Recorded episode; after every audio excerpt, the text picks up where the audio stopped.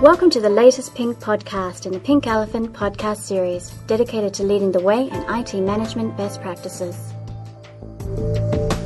Welcome to an introduction to COBIT, part two of four with IT management consultant Harpreet Verdi.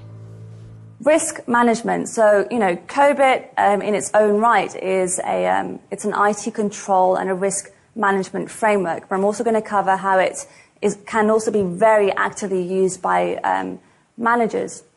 Risk management is about asking uh, the organization what are the sorts of risks that your organization is vulnerable to in terms of IT.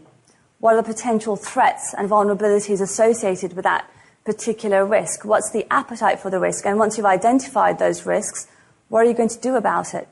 You know, there's a number of options. You can decide to entirely um, you know, mitigate that risk by installing controls like um, firewalls and, and other elements around security, etc. So I won't go into the nth amount of detail, but that is another focus area for, uh, for IT governance.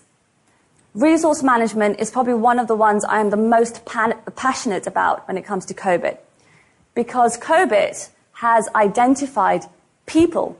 It's identified you as a resource, as a critical resource to make sure that IT succeeds. This is, uh, this is pretty phenomenal. Because as what it's saying is that resources, yep, we have technology, we have applications, we have the underlying infrastructure, we have information to provide to the business, etc. But actually, people are critical. You have skills. You bring a lot to the table. So we actually need to manage training plans. We need to manage skill assessments. We need to look at um, skill training gaps as part of the COBIT framework, as part of an overall governance environment for IT.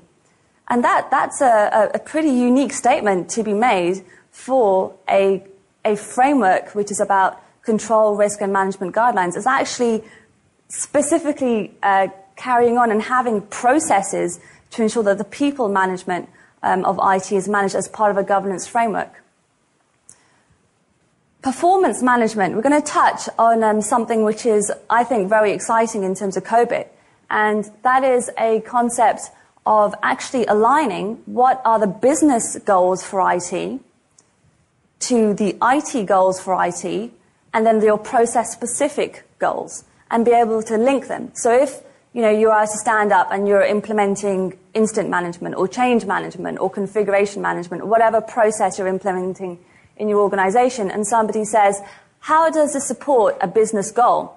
You can say, well, it supports the IT goal of B and therefore, you know, um, supports the business goal of A. And you can actually make that mapping. And there's a matrix mapping which exists in COBIT as a table to support you to do that. This is powerful stuff.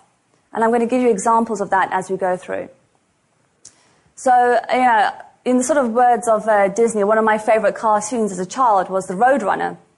And you'd have sort of the wild coyote running after this Roadrunner, which was beeping all over the place. But you'd have moments where the Roadrunner would be up on this huge mountain and he'd look down and his eyes would just protrude out and then back into his head. It's a high level overview and I'm not going to be covering anything in any depth of detail. It's a taster for you to go in and actually, um, you know, review the COBIT framework and, uh, and see whether it fits for you. So the fourth edition of COBIT has um, a mission, and its mission has some key terms that I really want to emphasize. Business focus. It is a business focused process model. It includes a set of controls, which are managed um, via those 34 processes. It's an integrator, it's an umbrella framework.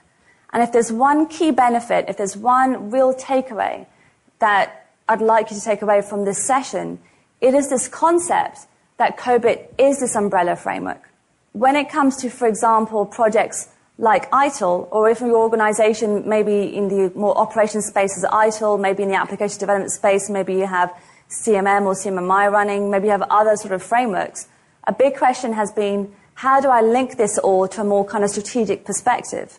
Because I've got ITIL in that space, I've got PMO using Prince2 in project management and PMBOK in that space. I've got applications development using their own software development lifecycle in that space. How do I link this all up? And how do I glue it? And how do I have this overall strategic picture for IT which encompasses all of these different pillars?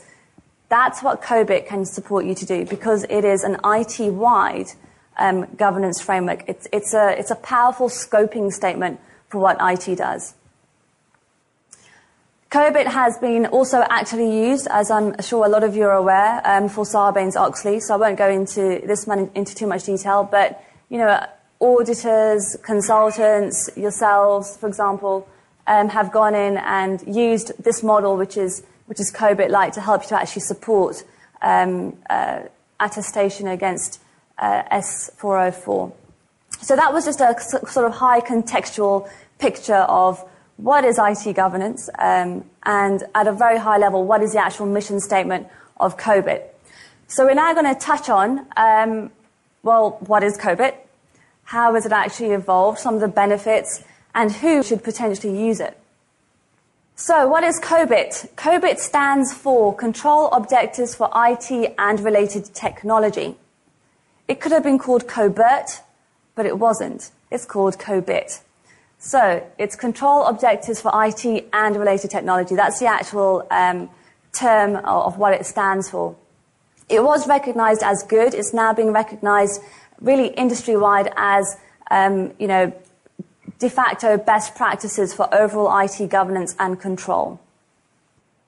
It's a consensus, and in terms of who can use it, it can be as equally used by auditors, and consultants and senior management as it can be equally used by IT managers and business managers.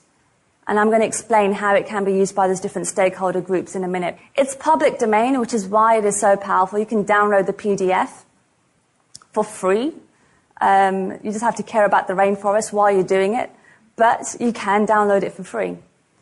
It evolves. Um, all best practices evolve. You know, it's subject to um, what is happening in the industry right now. And what you might be noticing is ITIL version 3 is coming out. Um, ISO 20000 as a standard to support ITIL as a best practice is coming out. A lot of these best practices are continually being evolved, and COBIT is no different. And one of the key drivers, which is um, sort of maximizing that, that evolution, is this a lot more focus around business. And COBIT is, is no distinction. The version 4 has a lot more focus around business to IT alignment. What COBIT does, it focuses more on the control element. So it looks more at the what versus the how. You're looking at conceptual uh, theories that COBIT is presenting to you as best practices. How you decide to implement COBIT, and in all cases, I would recommend a phased approach, is entirely dependent upon what your organization and where your organization is right now. That needs to be managed in a phased way. It's an integrator, it's flexible, and it's supported by a suite of products from ITGI, which I'm going to run through as well. So, in terms of this sort of uh, integration concept, let's just assume, and this is not a, a, functional representation of how your IT shop might look, but let's just assume you have a number of pillars that make up your IT operation. So you have, you know, um, a pillar which is around service management, you might have some focus around IT planning. You might have some kind of you know, quality management area, project management, a project management office, for example, application development. You might just have some kind of areas of expertise in and around your organization, which might be grouped in sort of logical functional silos, which support these different pillars. Let's just have a look at what is out there to support your different pillars. There's a lot. I'm not going to go through all of them, but you know, I think a key one that a, a, lot of you will probably recognize is that in the service management space, you have ITIL as a best practice framework. You have um, ISO 20000 as the international standard if you want to certify that you have um, met certain requirements that relate back to the best practice. Under project management, you have PMI, Prince2, Six Sigma, etc., etc., etc. And I probably am sounding a bit more like uh, Donald Duck at the moment with all these terminologies. But the point is, there is a lot out there.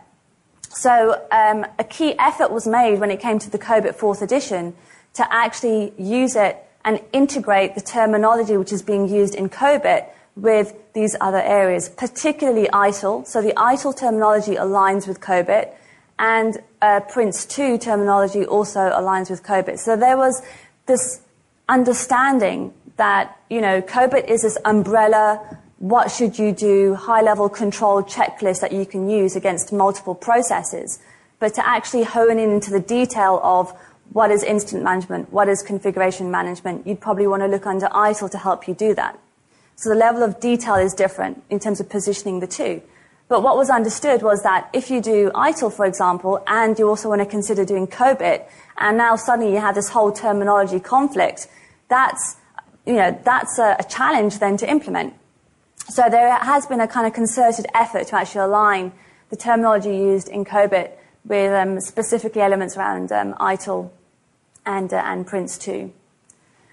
So some of the benefits, and hopefully this is going to come across um, strongly by the end of the session, is that it's all about alignment between IT and the business at a strategic level with a business focus. And I'm going to touch on how COBIT does that. An understandable view of IT from a management perspective I used to work um, in the um, business environment, in the more sort of Six Sigma and quality management domain before I got into IT about um, 10 years ago. And one of the questions that was often asked from me when it came to business sponsors and process owners was, well, what does IT do?